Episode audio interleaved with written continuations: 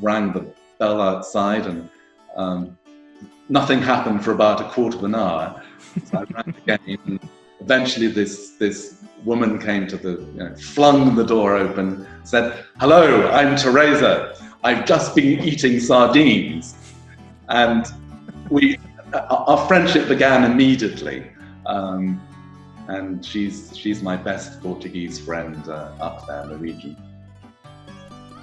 Olá e bem-vindo. Portugal, the simple life, an insider's perspective to Portugal. If your plans to have a property abroad include delicious food, a fantastic climate, friendly people, and lots of things to see and do, then Portugal is definitely the right place to be. Dylan, who has made his life in Portugal, shares an insider's perspective of living in Portugal and a glimpse of the marvelous lifestyle that has captivated foreigners from all over the world. Join his weekly podcasts, where, along with his guests, they shine some light on the various aspects of investing and owning a property in Portugal. This podcast is sponsored by Portugal Realty. Welcome to the Simple Life. This week, I'm joined by James Mayer, owner and operator of Grape Discoveries. James is originally from the UK, but has found his home and runs his business here in Portugal. We discuss, amongst other things, the magic of the Douro Valley.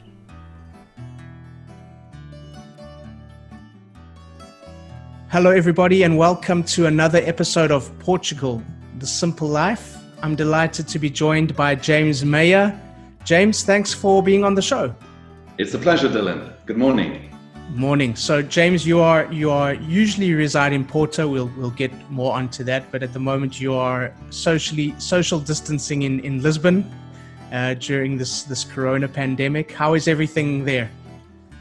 Well, it, it's uh, we're evolving towards um, deconfinement, which is very good news. Uh, yesterday, I was out in the park. and there's a lovely garden near here called the, the Jardim de Mouraria, and uh, people were being very responsible. There were a lot of people there with their dogs. Um, and then we had our first uh, evening meal out in an Indian restaurant. That was that was really something to to celebrate. Date night. You had a date night. That's that's great. Oh, wonderful. Um, James, let's let's uh, we we're doing this meeting by Zoom. I would much prefer be having this conversation uh, at a maybe a little petisco place in in Porto somewhere over some some presunto and some some chorizo and some good wine. Oh, that but, sounds. Uh, but so let's pretend that we're in one of these places. We're strangers. Um, tell us a little bit about yourself. Okay, um, I'm a traveler. I uh, I love traveling, particularly in Europe. Um, I'm I'm half British, and on my mother's side, uh, she was she was German Hungarian. So wow, okay. I'm actually quite a quite a mixed bag, and I, I've always considered myself as a European and uh, I, I, was actually quite distressed by the whole Brexit thing, which seems uh, seems unnecessary.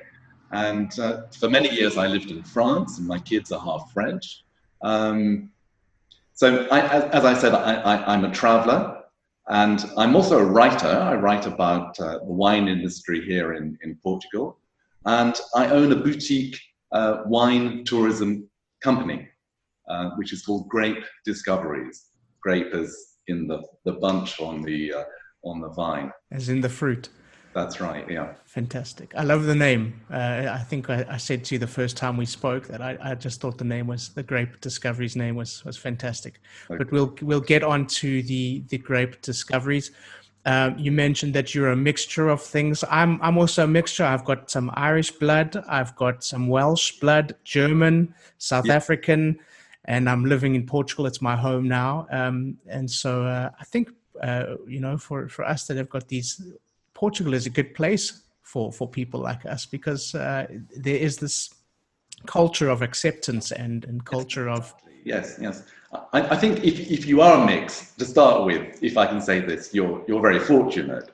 Uh, and as you say, uh, Portugal itself is, is, is such a melting pot of, of uh, different nationalities. I mean, you, you, you, you had the, the Arab influence, of course, mm-hmm.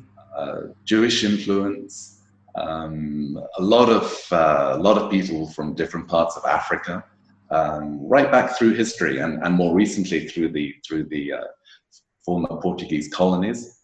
And, and, now a whole wave of people like us and digital nomads, and uh, it's it's it's a great multicultural society. Amazing! It's amazing here. I, you know, you you you always hear at the beginning um, when you first think about Portugal, you hear you know you from a from an overseas perspective, you hear about the Algarve and how it's very British centric but it's not like that anymore here. It's so cosmopolitan, so international, people from everywhere in the world. It's something that's come up on on multiple episodes uh, as well of the podcast. How just so many people from all over the world are finding a connection and a relationship and a, and a home in many cases here. In- yes, that, that's very true. I think the, the Brits, of course, were one of the first major groups to, to turn up here. Um, we're, we're kind of pioneer travelers yeah and um, but there have been French waves and Swiss waves, and you know, lots of them. Americans. Well, th- that's interesting that you say that. We know that that um, Portugal and the UK have got one of the oldest, if not the oldest, living treaties in the world, um, which is the the Windsor. I think it's called the Windsor Treaty. Yes, that's uh, correct. Yes, 12th, 12th century. Okay, but now you came over, your relationship with Portugal started at a very young age. You came across here with your folks. Um, so tell us a little bit how, how that, the, those sort of formative years and, and your relationship with this country. Yes, it was, it was a little while after the 12th century, but it, it, must, it must be a year or two after the, after the uh, Carnation Revolution in the, in the 1970s. And um, wow. I remember we, we drove right across Europe from, from London. It seemed to take days and days and days, and, and got to this, this country which was, in those days, like, like black and white photographs, you know, um, but yet with this very, very strong light that's now become part of your life and my life, living in this wonderful southern place.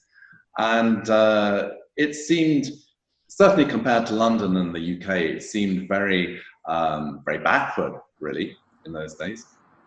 Um, very beautiful, very romantic. Incredible. I, I remember incredible fruit um, and and a, a, swimming pool that was full of green slime, but just felt absolutely incredible and refreshing. Tell me, you, you mentioned that it was backward and it felt backward to you. What describe that a little bit more? Could you go into more detail? Yes, I, I don't want backward to, to, to seem like a, a pejorative uh, or condescending term. No, not at all.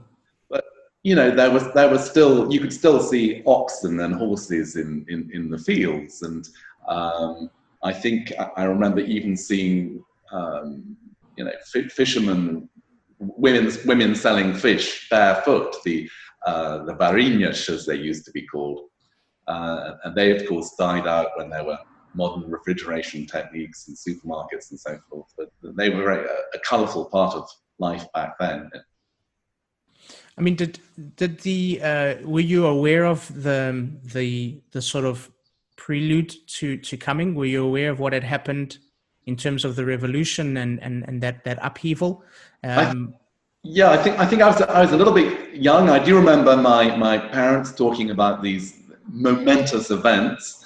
Um, and it seemed a good time for them to visit because Portugal, of course, was very inexpensive, and you could uh, rent a nice place for a for a holiday. And and uh, uh, but I, I, think I was too young to really be aware of the political um, implications. Okay, okay. So it would have been difficult for you as a as a young boy to sort of get a feeling for for the for what the country was like or the general yes, tone. Yes, yeah, yeah. And you, you also uh, mentioned previously in, in, in your uh, in talking about Portugal, how you found that light, uh, and you're not only talking about a physical light, you're talking about a, a feeling and a and a and a and a and an environment and an atmosphere here uh, that that that made you feel welcome. Is that what you were referring to? Yes, yes, indeed. Yeah. Um, as I as, as I think I said, uh, I spent my childhood in in in, uh, in England. Mm. Of course, there there's not a lot of physical light. Well, with climate change, it's getting, it's getting a little bit better. Uh, and then I then I lived in in France, which is a a beautiful country. It's fan, really fantastic people, uh, but it, it, can be slightly tense, and that kind of tension has, has completely disappeared from my life in in in Portugal. Um, and when I was few years ago looking for looking around Europe a little bit and thinking, well, where can I relocate? Where can I uh, go for new new challenges? When I found Portugal, uh, I thought, hey, this place is, is, is so laid back, but in, in, in the best kind of way. There's, there's a wonderful energy here as well. Um, it's not it's not passive. Tell us a little bit about that journey from France to Portugal. Uh, um, the the misconception perhaps for people is that well, it doesn't sound like a very big jump. You know, going from France to Lisbon, we're practically uh, France to Portugal. They're practically neighbors, but it is a big change for people that have in that have experienced French culture and now and, and, and then experience Portuguese culture. There's there's quite a big difference. The cultural shift uh, from from France to to uh, to Portugal, it, it, it's absolutely enormous. Um, the, the Portuguese are, are, are, very modest people. Mm-hmm. Um, they don't take themselves too seriously. That, that, there's a kind of um, immediacy and, and intimacy and uh, availability for friendship, which is really very um, attractive when, when, you, when you arrive. Um, and I'm not Portuguese, so of course I have um, expat friends of different sorts, but I've never found it difficult to, to meet Portuguese people to, to get to know them. So that, that has been absolutely key in my um, Portugal experience. Um, there's also a question of scale. Of course, it's a small country, a small population. And I remember living in France, you know, if you wanted to meet the head of this or the head of that for professional reasons, you would kind of hammer at the door for weeks and weeks and weeks and sometimes not even get in. Here, again, it's very easy. Uh, if, if you say, Hi, I'm, I'm a foreigner, um, I hear you've got an interesting business, I'd like to meet you. Um, you, you get to see the, the, the top guy or the top woman immediately. And, and, and that, that's another aspect of this very open, welcoming personality. And I, I love that. I think it's good. You, you, the, the, you know, you, you cut through all the, all, all the time wasting and the, you know, um, protective layers. I think it is. I think it is that we don't take ourselves so seriously, and there aren't these hier- hierarchical barriers. And you know, you I think it starts in the ca- in the cafe, you know, in the coffee shop. Like yeah. you have your coffee in the morning. There's the CEO, there's this the directors, there's everybody, and we all just.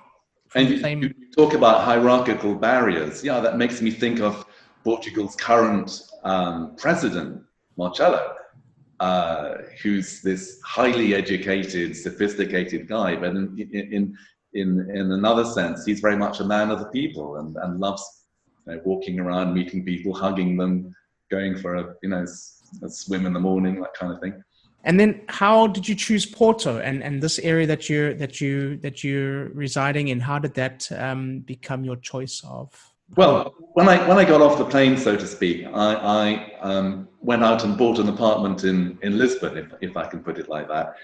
And then um, a friend introduced me to this amazing uh, wine region in the north of Portugal, the Douro. Mm-hmm. And uh, to get to the Douro, you more or less have to go through Porto. And uh, I realized that, in fact, um, all the things I wanted to do could could be done in that in that region. But maybe I'm I'm leaping ahead a little bit. Uh, it's it has gained prominence over the last few years. But what is it about about Porto that is so special and so unique? Porto's um, Portugal's second city, and it, has got this amazing location.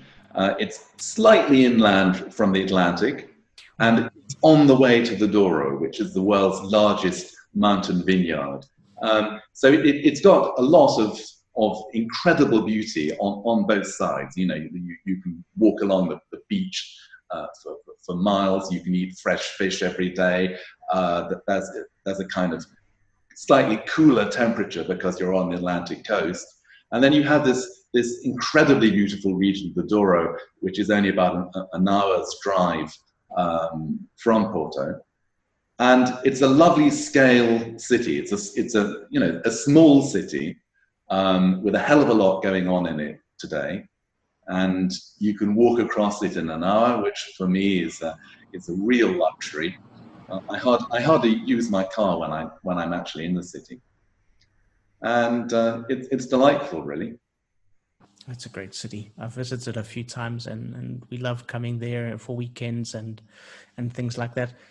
Yeah. One of the things, and we're going to get on to, to grape discoveries in a, in a minute and what you're doing with, with that. Um, but one of the things that you mentioned when you talk about in, in I've, I've watched a couple of your videos and, um, and things like that about grape discoveries. And one of the things that you, you mentioned is how you've become an insider.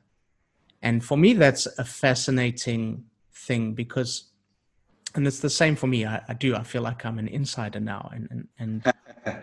but I'm but and yeah. I haven't been here for that long, you know. Um, and neither have you. And it's amazing how we we have that feeling and and and of being welcomed and being part of the community already. Yes, it's a fantastic feeling. I'm not sure if that would be possible in in every country. Um, I, I had a, a, a couple of pieces of good good luck. Um, in, in, in the Douro, um, on, on, on one kind of prospecting trip, I was looking for a, for a place to stay, and I'd left it a bit late, and all the places I could afford were already booked up. So I thought, well, why not try Airbnb? And so I did. And I started um, corresponding with the owner. And suddenly I realized that she had a, a, a very uh, illustrious wine family name. And um, I then realized uh, uh, a little after that she was actually married to the, to the then chairman of, of one of the biggest um, wine companies in, in, in uh, Portugal. Uh, so we became friends, and, and they were incredibly, again, incredibly uh, welcoming and, and helpful to me in, in my, in my, um, on my professional path. And then an- another amazing account- encounter was actually, she, she's English, and another amazing encounter was with a Portuguese lady called Teresa. And uh, I was looking for, again, for, for hotels to recommend to, to future clients. And uh, one day I rocked up at her hotel and rang the bell outside, and um, nothing happened for about a quarter of an hour. So I rang again eventually this this woman came to the you know, flung the door open said hello i'm teresa. I've just been eating sardines. And we our friendship began immediately. Um, and she's she's my best portuguese friend uh, up there in the region. Amazing. So tell us um, a, a, bit more about grape discoveries, the beginning uh, of grape discoveries, and and and what you do. Well, um, we, we we do two things. We we do um, private tours to the Douro Valley. All right. So by private, I mean a maximum of four customers. Um, and I drive them to the Douro, and we, we, we have a, a very kind of conversational day. Mm-hmm. And as I said earlier, it takes about an hour to get to the Douro. So that gives me plenty of time to um, kind of get to know the people in the car and, and, and find out what they're interested in. Um, I think I think a lot of tourism makes a mistake of imposing, uh, uh, you know, a, a, torrent of facts and stuff. Uh, I think it's much more enjoyable, certainly for the for the customer, when when you're actually having a dialogue, a conversation. Um, and then we, we try and we try and meet some of the, the local people, uh, the people who make the wine, the people who run the restaurants. Uh, there are a lot of fascinating people up there, and um, walk around and look at the scenery. Um, and um, it, I, I, find that very often people have a almost a, an emotional connection with the Douro. Um, and and uh, they're absolutely won over by the end of the day. Not not necessarily because I've done something extraordinary, but just because the, the Douro is such a magical place. But I wonder if it has got something to do with you as well. I mean, you you seem to have this really emotional and and strong connection and love for for this for this place.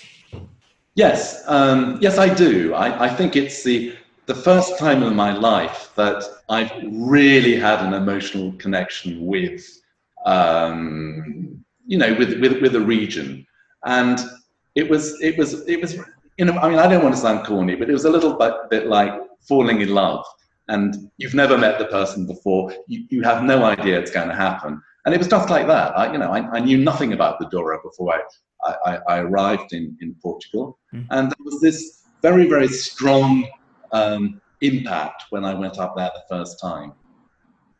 And it's a region that it, it's, it's become my kind of spiritual home. And it's, it's a region which, for me, combines a, a lot of the things that, that I like. Um, you know, wonderful people with good stories, incredible architecture, wine, of course, um, extraordinary scenery, you know, the, the, the possibility to, to, to, go for walks. Um, it, it, it, there's a whole kind of uh, lifestyle there, really, which is very satisfying. Beautiful. So, just paint us a picture of what a, a tour would look like. Um, I've I've seen a couple of the reviews on the on on your on your website and with TripAdvisor, and people are, I mean, they love it. They I've I've read a couple of things where people have said it's the best tour they've ever been on for anything. Uh, that's that's a, wonderful compliment. What just t- give us a picture of what a day would look like in with one of those tours. Yes, it's it's it's always incredibly gratifying to get uh, reviews like that. But seriously, I think I think I've had some fantastic uh, customers as well. Um, so it, you know, it, works. It works both mm-hmm. ways. Of course. Well, I, I would I would uh, pick the customers up in Porto about nine o'clock, nine thirty. Um, Mid morning latest, we're we're in the Douro.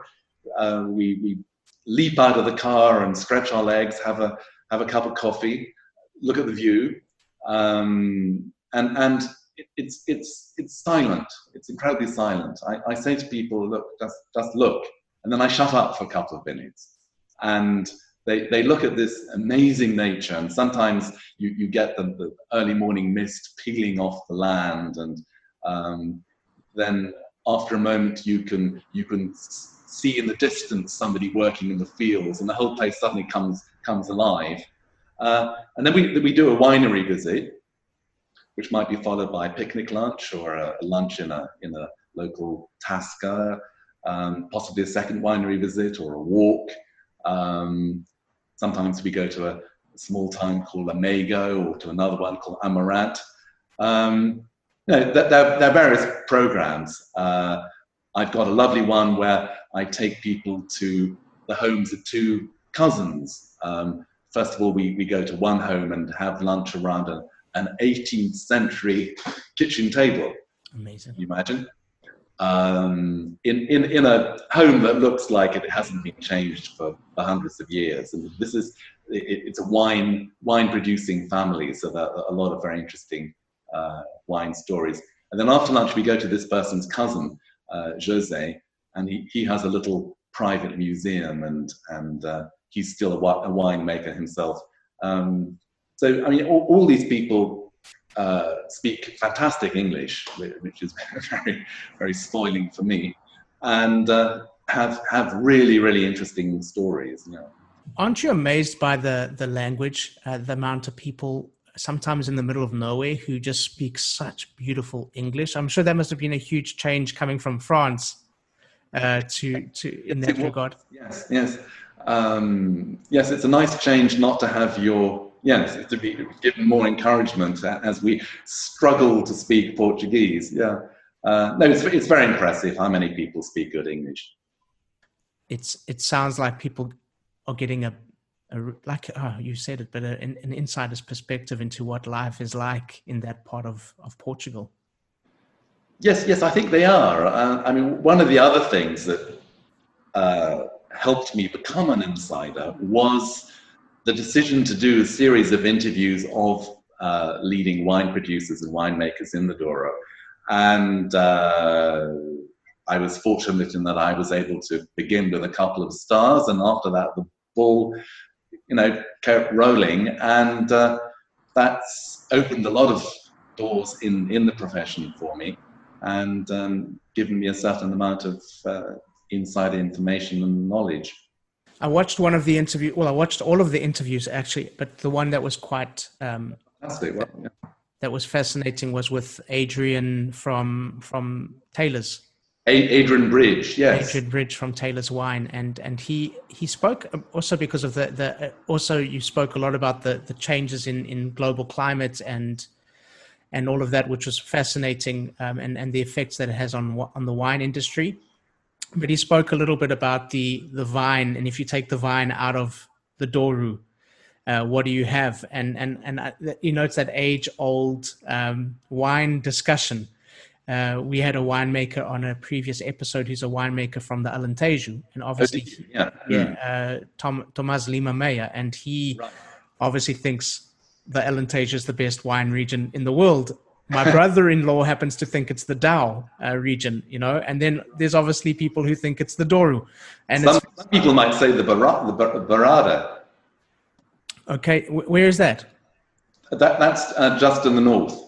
Okay, okay, I'm not fully Hmm. aware of that that area. No, the, the, the Douro is very much a, um, a monoculture in, in, in, in, from, from an economic point of perspective. I mean, as you were saying, if you took the, the, the, the wine uh, industry out, that there wouldn't be um, much left. And, and the, the, the, wine production, of, of course, has generated wine tourism. The, the 2 go Mhm. together. And uh, as elsewhere in the world, uh, Douro wine producers have realized that, that tourists can be fantastic um, brand ambassadors for their, for their winemaking. The, the Douro, as you go, you go further towards um, Spain, it gets more and more arid. So Okay, um, the, the, the star grape varieties in, in, in, uh, in the Douro are the ones that don't need too much, too much water. Um, and in some areas, irrigation is, is forbidden. The farmers can only practice uh, dry farming. And uh, you mentioned Adrian Bridge. Yeah, Ad- Adrian's uh, was the guy behind uh, the Porto Protocol, which yes, a very, very uh, interesting and important initiative that he set up a couple of years ago. Um, and and uh, Barack Obama, no less, actually attended the, the first uh, climate change conference to get, to, to get this initiative started. And the idea there is to use um, best practices in the wine industry as benchmarks for um, other companies to, to, to, emulate. And the thing is snowballed, snowballed and, and really attracted a lot of membership and a lot of, lot of attention. And uh, Adrian, uh, uh, as you may know, is also uh, CEO of, of Taylor's Port. And Taylor's Port have done a lot of in, innovative things in terms of um, uh, ecological farming in, in the Douro. Um, and, and you know, slow, slowly, the, the, the idea of sustainable wine production is is catching on.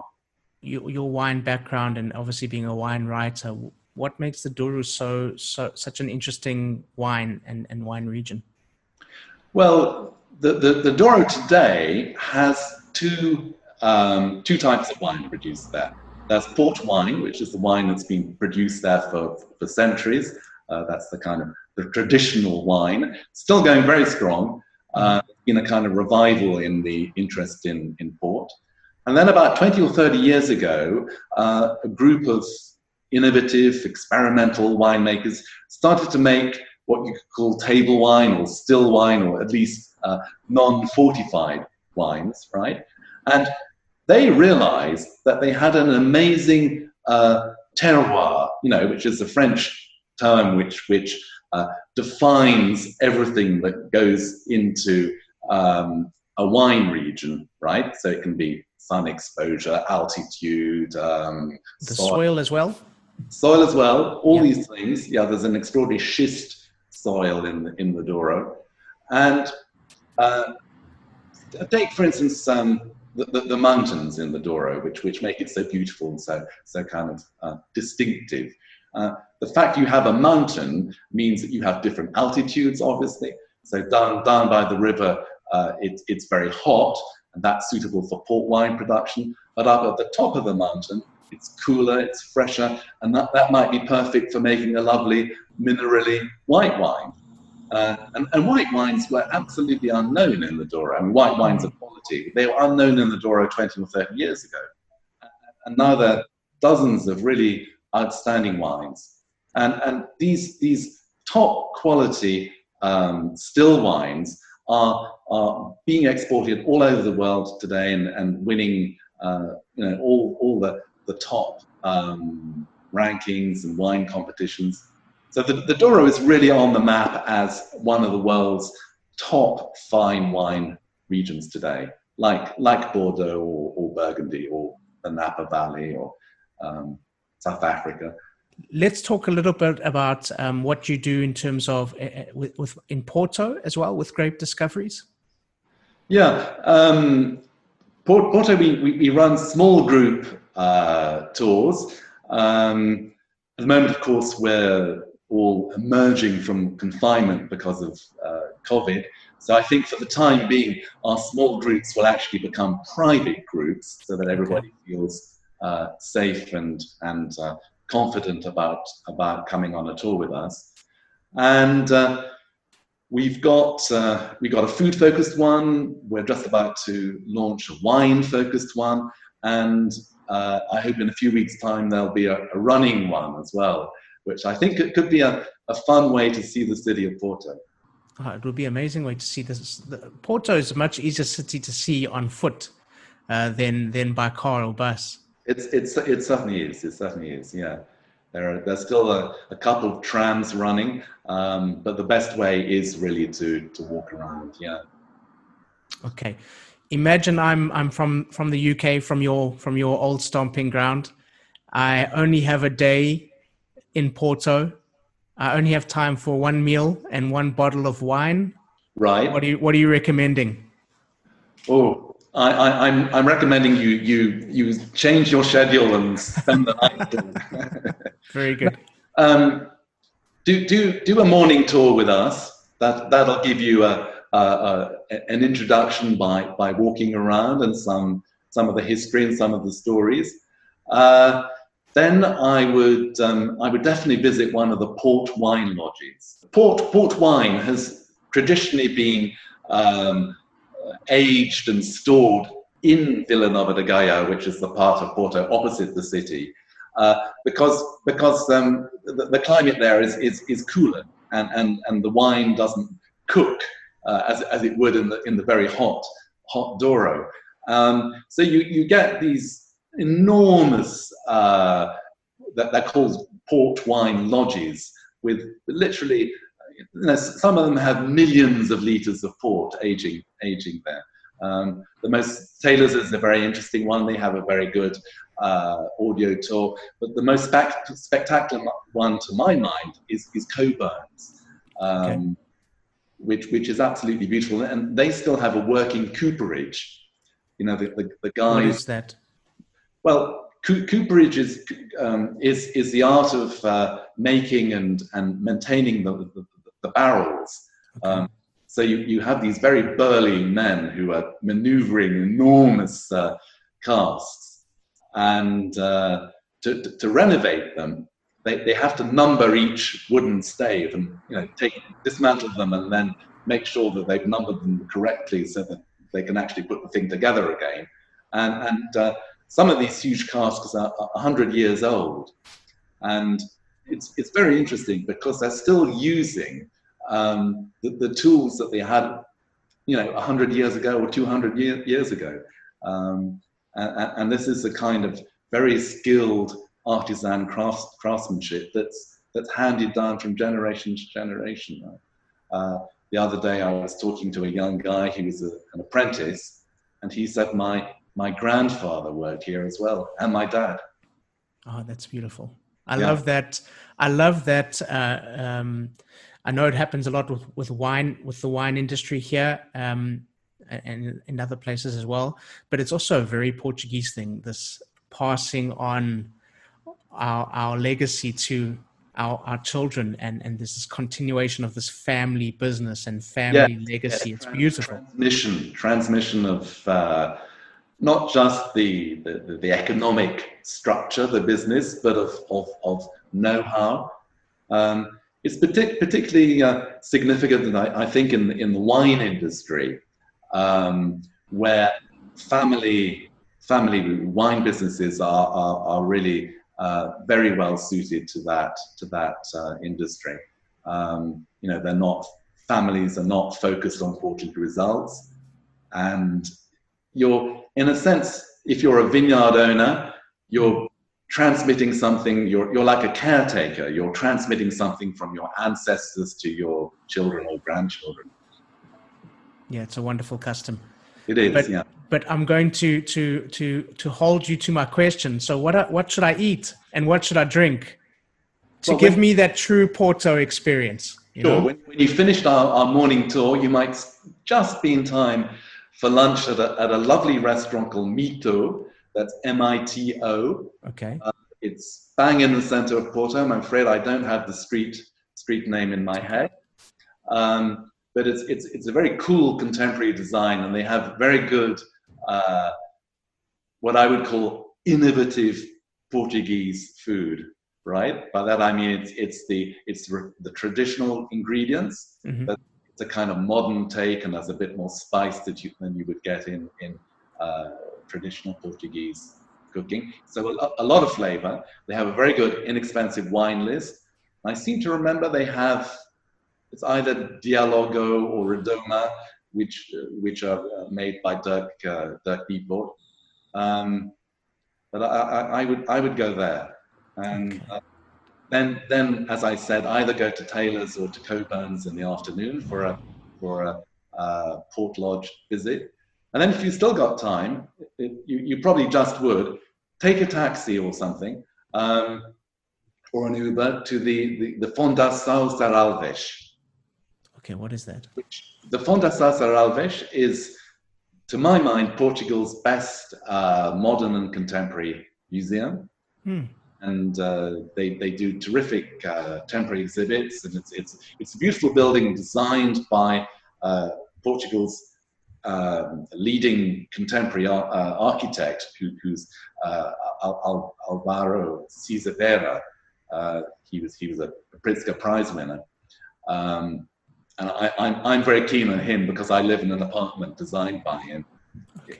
Well, the whole the whole uh, housing project was designed by him, and uh, excuse me, the Fundação Serralves is just outside the city centre in, in, in a beautiful park. Um, I would recommend doing that. Okay, I would recommend that people just spend a day with you because you just seem to be the guy, the guy to to know what uh, what to do and where to go and, and where to eat and drink and everything in Porto. So that's probably the best the best way. So how can people find you uh, online, get in touch, and follow your your work? Ah, very very good question. Well, two ways. Um, they can look at our Facebook page. Uh, the company, as, as you said, is, is Grape Discoveries, G R A P E. Or they can look at our website, which is www.grapediscoveries.com and you have a youtube you have a youtube channel as well which i think doesn't get enough views. So uh, we, we need to send people to to watch your youtube channel because you've got some those yeah. interviews with those winemakers is absolutely are absolutely fascinating. So so yes we'll we'll put links for the facebook page the the, the website and your and your youtube channel um, so people can go have a have a look no, I, have had a great time interviewing the winemakers because they're, they're people with enormous knowledge and, mm. and experience and, and terrific stories to tell. Um, so I think those are quite good videos. Yeah. I also think it's interesting. Uh, you know, you, you interviewed Adrian Bridge, you you interviewed um, Paul Symington. Yes. And, and, these are people that are not from here, but it's home for them now. And I think it's almost like the the winemakers and the wine families are the ones that led the way uh, like you said, the pioneers of, of, people just coming and just finding their home and finding their happy place in, in Portugal. So I'm always fascinated by those kind of people and, and their stories as well. Yes, yeah, no, indeed. Um, the the Symingtons are fairly mixed bag. They they they're a, an Anglo-Scottish family, and I think they they rocked up here originally in the 1880s. So, you know, they've been a number a number of generations. Inevitably, there was a bit of uh, intermarrying with with uh, Portuguese people. Mm-hmm. So um, Paul, Paul, sometimes describes them as what does he say? Um, practical um, and and romantic as well. You know, it's it's a kind of they, they, they seem very English, but it, but in a way there's a lot of there's a lot of uh, Portuguese uh, passion to, to, to them. Uh, yeah, it's amazing for me because you talk. They came in the 18th century, you know, no, the, the 19th century, the 19th century. So, but I mean, still a long time ago, and and ago, yeah. You know, the the misconception is that modern day Portugal is this accepting place, and and it's only modern day Portugal, but it's not. It's been like that forever. That people can just come here and be and and feel welcome and and find their home. And then the other one was the um the the the the, the Dutch. I think was it a Dutch uh, winemaker as well. Yes, Dirk, Dirk Niepoort. Um, Holland, Holland was one of the traditional export markets for port wine. Mm-hmm. So again, the, the, the Niepoorts, I think, arrived in 1840 um, yeah, or something like that. And Dirk uh, is the first generation of that family to produce non-fortified wines. Niepoort was originally a, a distinguished port house, and, and Dirk has become one of the, the world's best known winemakers, really. He's, he's a, a terrific star. Incredible. Okay, so let's um, let's let's start wrapping things up here. We've had a wonderful conversation. Let's imagine that we're in one of these uh, that you mentioned. We've got um, a little bit of time left. We can have three petiscos, three tapas, three snacks three things that that people can take away from this conversation? I, I would I would recommend Portugal to anybody really, based upon my personal experience, because I think it's really a country for today. It's it's safe, it's beautiful, it's friendly, and uh, it's it's uh, eco-friendly as well. It's an environmentally responsible um, country, and really, it's it's a country where it's pretty easy to turn up, uh, get to know people, create something, or retire if you want to.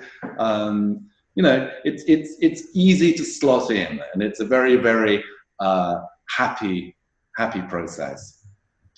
Um, the second takeaway, if you haven't discovered them, Portuguese wines, I think you should you should make a beeline to your to your nearest wine wine specialist and and ask him or her what they've got. Uh, it's very difficult to find a bad wine in Portugal these days, and um, we've mentioned during this conversation, Dylan, a few of the, the, the, the good regions. The best one, and I don't just say that because of my business, it really is the best one. The best one is, is the Douro Valley. Um, and maybe I could end on that as the third and last thing to, that I recommend. Uh, again, if you if you don't yet know the Douro Valley, please go there. It's it's uh, almost a life changing um, experience. So certainly in in today's after the experience we're all going through at the moment of, of COVID and so forth, it's a very calming, reassuring, uh, lovely place to be. Excellent. James, a question that we ask all of our guests Portugal, the simple life. Why? It's, it's a society that doesn't take itself too, too seriously. Uh, there's a, a, kind of modesty that's very attractive. Um, and, you know, you, it's a small country. You're always within easy reach of the beach. Um, and very often you'll be the only person on the beach because there's room for everybody. Um, and then if you drive in the other direction, you can get into the most breathtakingly beautiful countryside. Um, it's, it's, a, it's a very hilly country. So in fact, you, you, you almost have the impression there's more of it than there actually is. Uh, and it gets remote quite, quite easily, quite, quite easily. Um, yeah, it's it's it's a life that's it's a life that's relatively hassle-free, I would say. James, I feel like we could speak for for hours about Douro, about wine, about about Porto, about Portugal, uh, but for now, um, it's the end. I've had a wonderful conversation. Thank you so much. Uh, th- thank you, Dylan. Yeah. And I'm going to let you call it. That's a wrap.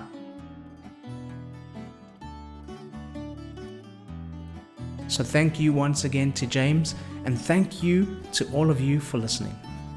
Please subscribe, share with your friends, give us a thumbs up, and please leave a comment or a review. We'd love to hear from you. Next week, we go back to school with Sandra Carapinha, owner and founder of Learn European Portuguese Online. We discuss the beauty and the complexity of the Portuguese language. And as we say in Portugal, te próxima. Welcome to the simple life.